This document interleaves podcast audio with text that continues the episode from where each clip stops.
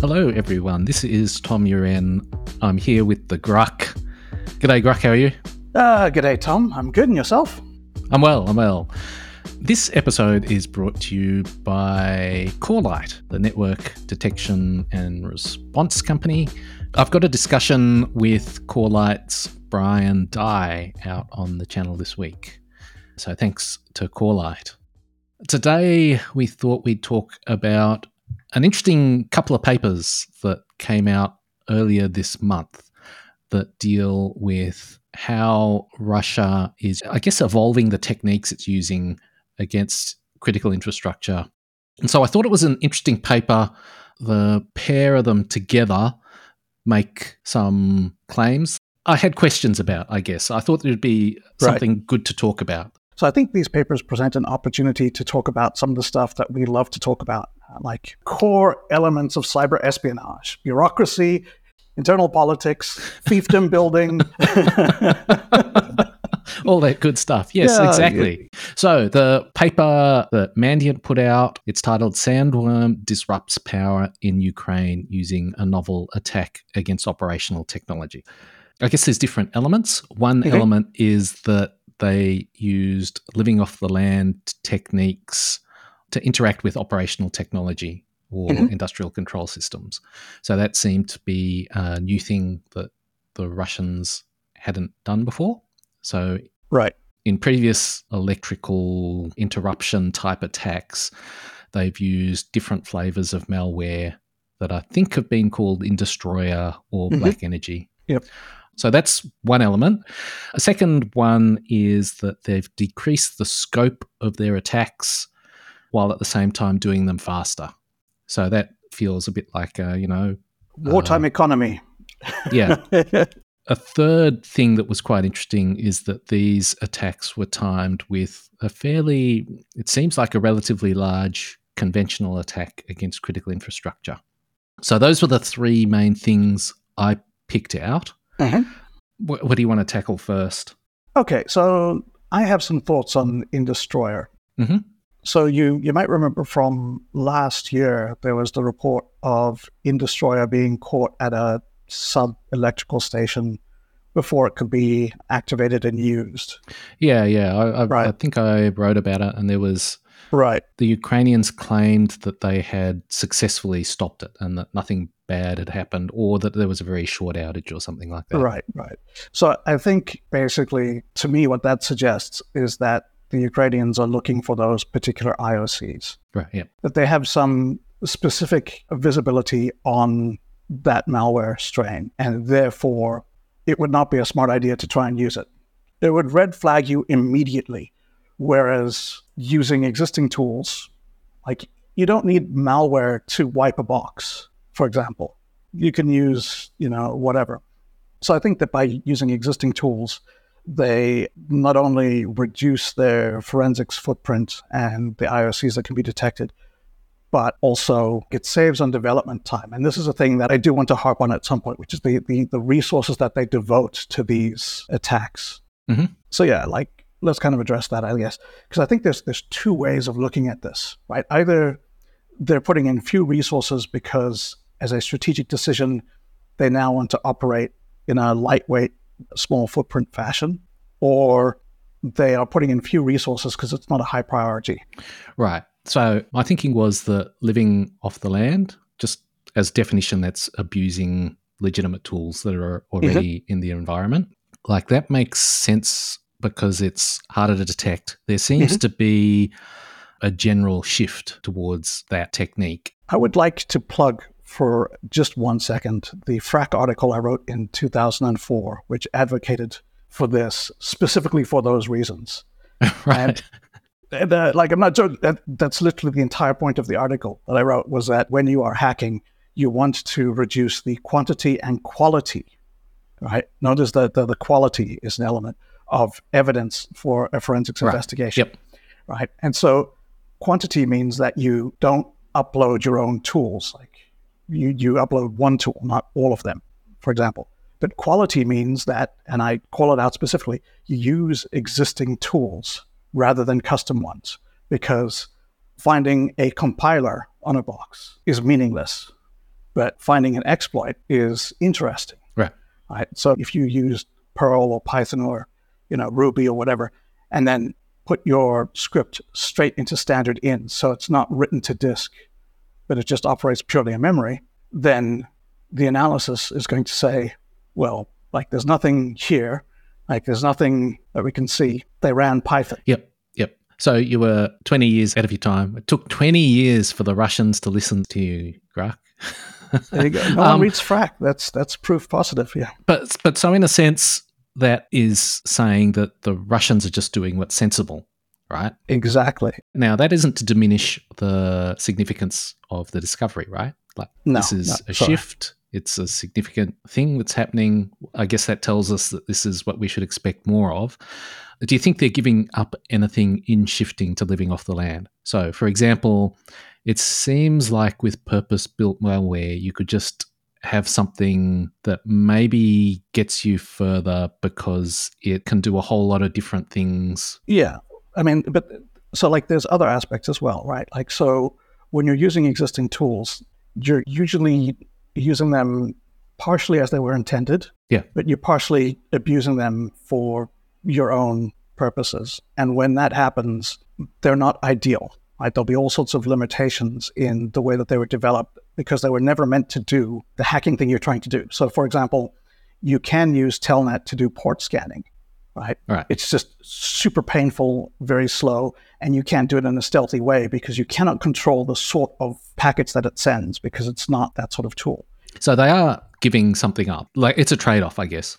Exactly. And I think one of the things that's worth keeping in mind, particularly with the Russians, is lots of other people are going to living off the land as well. So I, I think this is uh, not the exclusive reason they're doing it, but the Russians have doubled the size of their team in the last year. And if you if you think about it like that, if you are working somewhere and you double the staff with new people, right? You're going to one change the culture.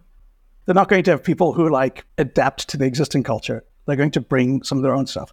And two, you're going to have a whole lot of newbies who you can't train up and sort of get experience. So to a degree, if you look at like where those people came from, which is predominantly cybercrime groups because they have existing skills, you're now taking ransomware people and putting them in cyber operations.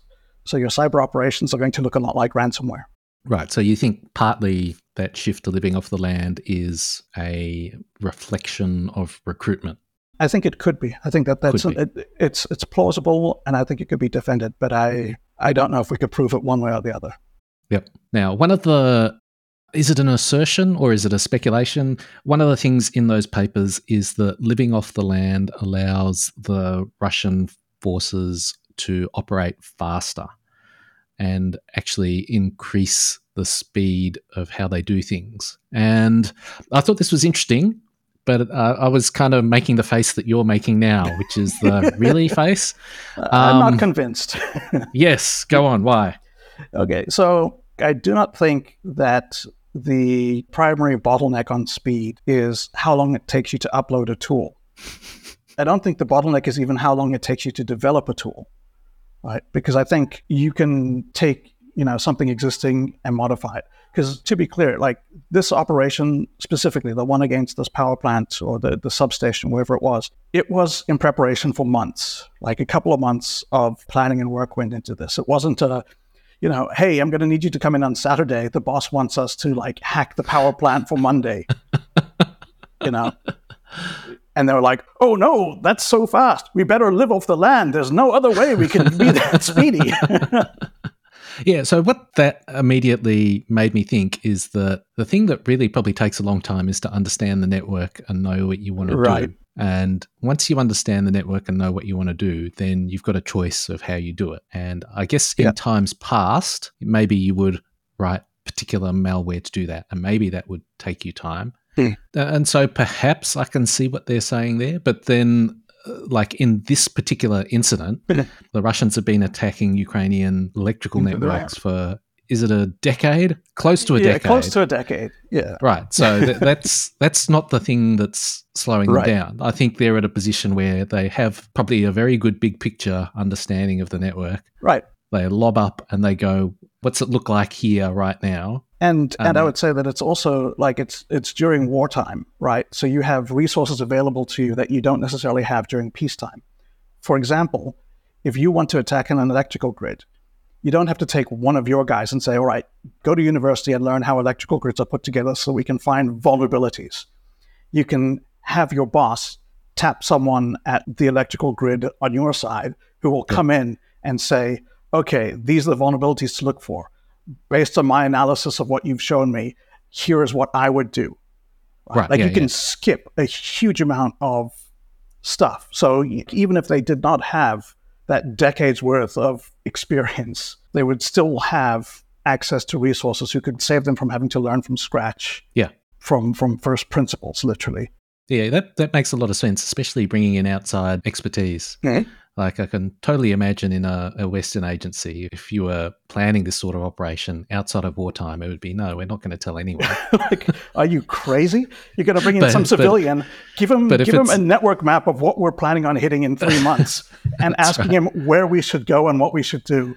Like, But as soon as you're in a war, that risk tolerance changes tremendously. It's like, get that person in here now. Do they seem trustworthy? Okay. yeah, like, like Yeah. whatever it takes. If we have to meet them outside in a hotel so they don't see the big board, So to me, living off the land and speed is I think they're orthogonal. They're not connected.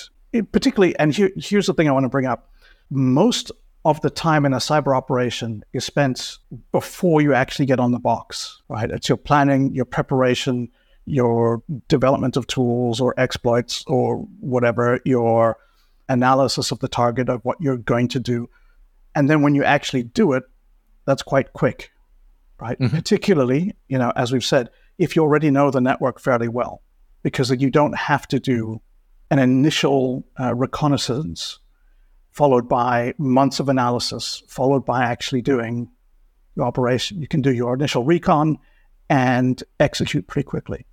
yeah. Now I'm not sure are, are they totally orthogonal because if you're still wedded to using malware, Okay, yeah, I will. Uh, but- I will concede the point. I, I, I, like I, don't- I don't think they're tightly coupled. How Right, about yeah, that? yeah, yeah. I, I think there's other reasons they can operate faster, I guess, and the the malware and the living off the land are kind of neither here nor there in this example. Right. right? And I can imagine other yeah. examples where it does make a difference. Yeah. But I think again, it comes back to you've got to know the network really well first, and that's probably the slowest part. you also you also need to know your operating environment, right? So not just the network that you're getting onto, but if you're going to live off the land and it's a Solaris 2.6 box, some sort of very old thing, you can use those tools. Like you don't have to custom write new malware to be based off of a Solaris box, but you damn well better know Solaris. Right. Otherwise, you're not going to get very far. Like in order to live off the land, you do need to know the land.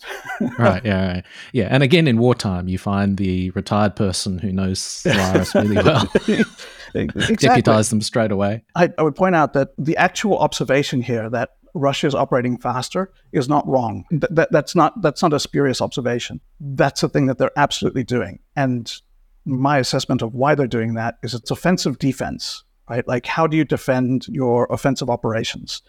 And one of the ways that you can do that is by speed. If you operate so fast that you have completed your operation before the other side can react, then that's a way of winning. And I think that they've transitioned to that. Like we can see that a lot, uh, particularly from the Ukraine search papers.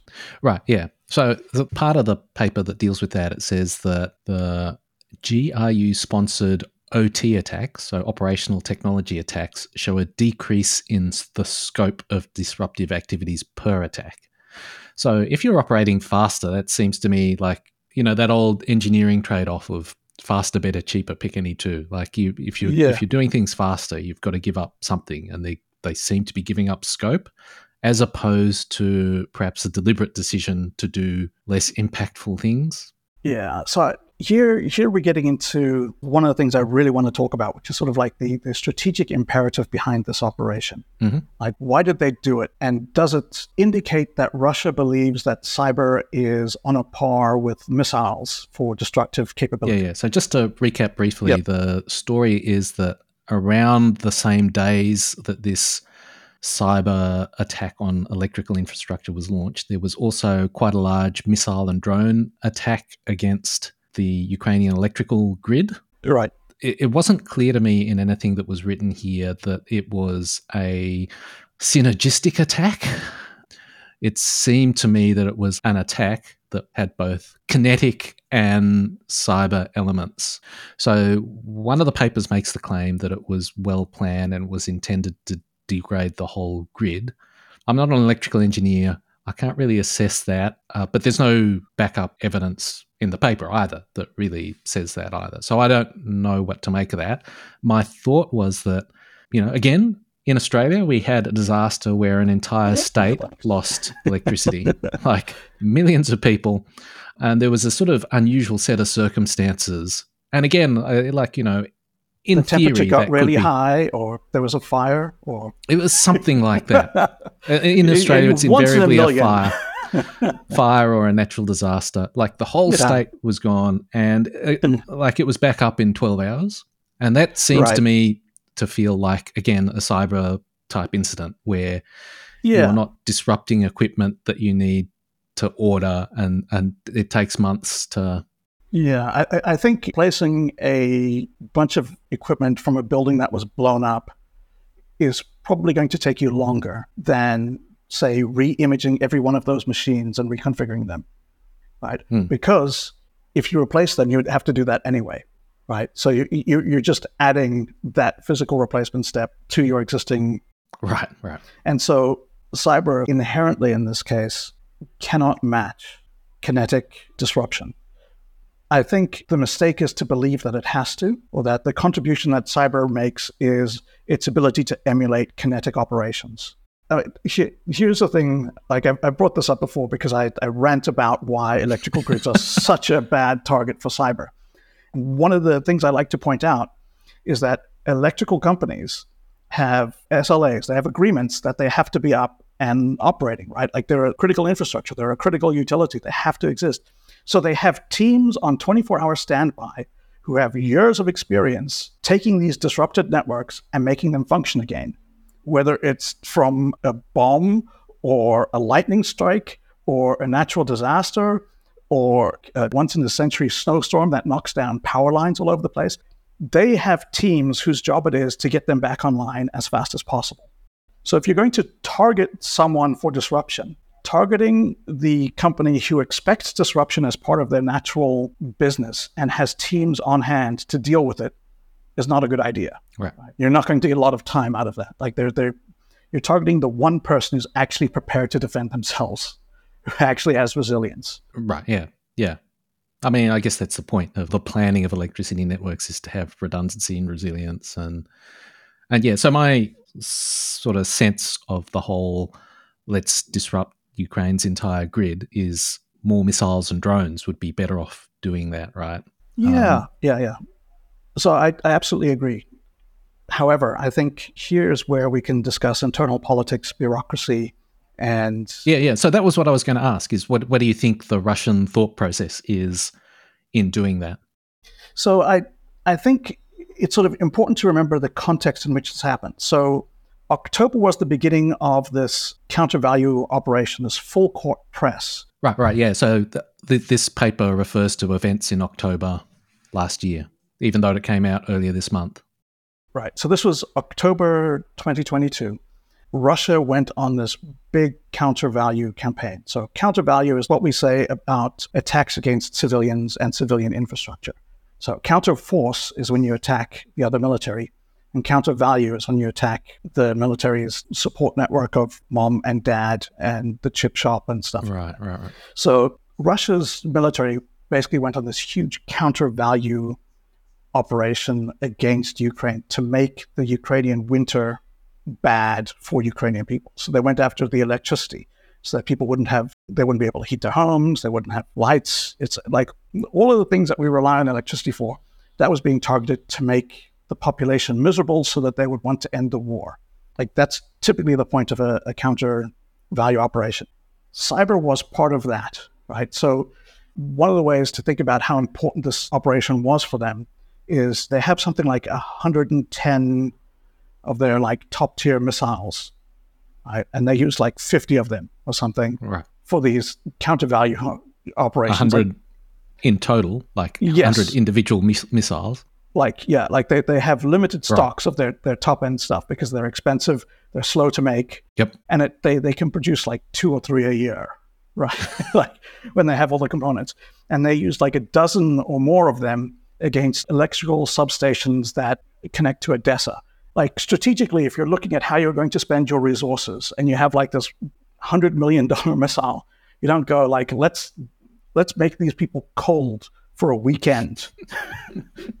like that is the best possible way I can use this resource.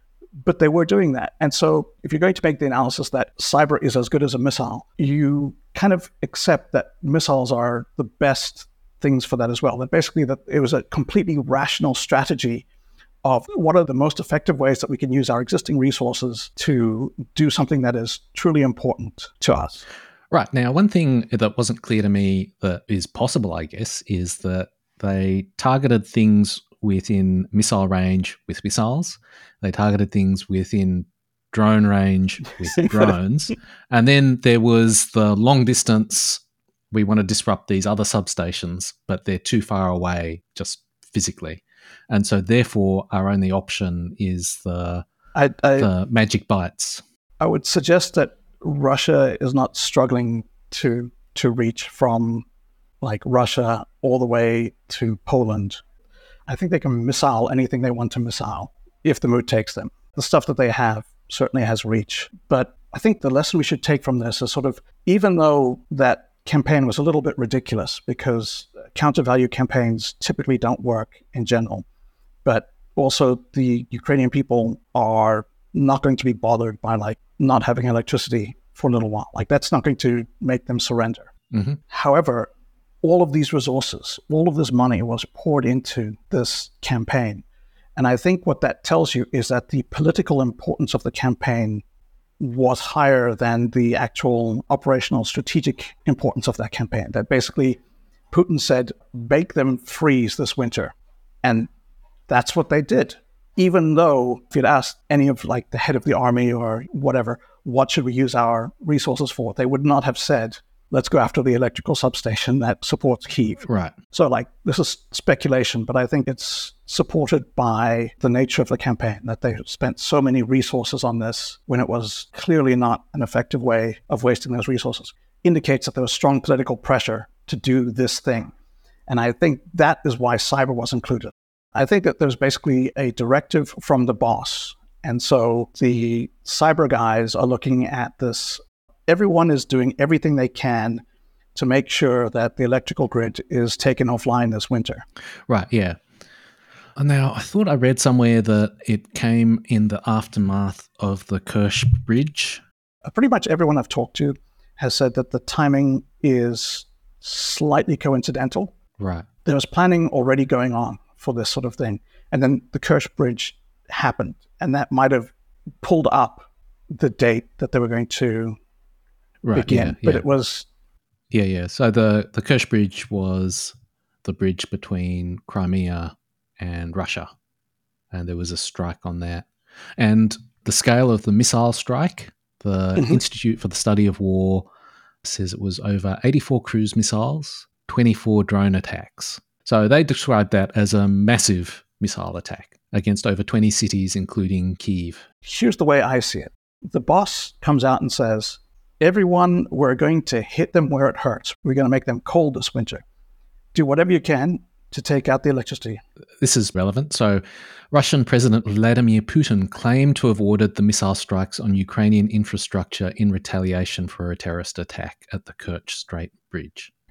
Right. So, like, it is personally ordered by Putin. And so, if we keep that context in mind, when we then look at the use of cyber for this sort of electrical grid attack, within that political context, I think it's not at all surprising that cyber was used, regardless of the effectiveness of cyber. And that's not just from like our external analysis of uh, looking at it, we know that cyber is a bad idea for the electrical grid. Even if the Russians internally believe that, which they may do, I think that the political situation was such that you can't set this one out. Right. Yep. Here, here you are. You're the Russian director of cyber operations. the boss man comes in and says, everyone is going to do everything they can to take out the electrical grid of Ukraine for this winter. You're going to sit there and go like, oh, we're not the best force for that. You know, we're going to sit this one out. We're kind of busy right now, you know, writing on some malware that we're going to use later for a thing. so that's just something we have to do. Because it's sort of just a thing that they have to do. That's why we see so few resources put into right. it. That's why they did such a light touch operation because they know it's a waste of their time, but they also know that they can't not do it. If you've ever worked a minimum wage service level job, right? when the boss comes in and you've just cleaned all the tables, you don't go and stand at the counter because you're out of things to do. You get a rag and you go and clean those tables because the boss is watching, right? Right. Yeah, I, I, suspect even if you're not in a minimum wage job, if Vladimir Putin tells you to clean the table, you go clean the table. like, I think we're right, but also I think that I don't know that we're right. Yeah. Like, so, do you know what I mean? Like, I, yeah, I am if, I, not. If I was going to use like estimative language, I put it at like 50 50. Right. Yeah. Right. I think this is a very plausible explanation. Like, as a hypothesis, it is supported by all of the evidence that we have, and it's not contradicted by the evidence that we have. Right. However, it's a hypothesis. I think there's competing hypotheses that would also right, yeah. fit that criteria. Yeah. And I mean, I guess the other piece of evidence against it being likely that you could take down the electricity grid with cyber operations is just that they're talking about operations that are smaller in scope and faster. I mean, I think if there's an opportunity to achieve something massive, like take down the electricity grid, you don't put a small effort in and then go, okay, well, let's pivot to cyber espionage now. which yeah, is we, which yeah. is by all accounts what they have done in the last right over the last year. Oh well, that didn't work. you know, time for something different. That's right. Thanks a lot, bro. Yeah. Thanks a lot, Tom.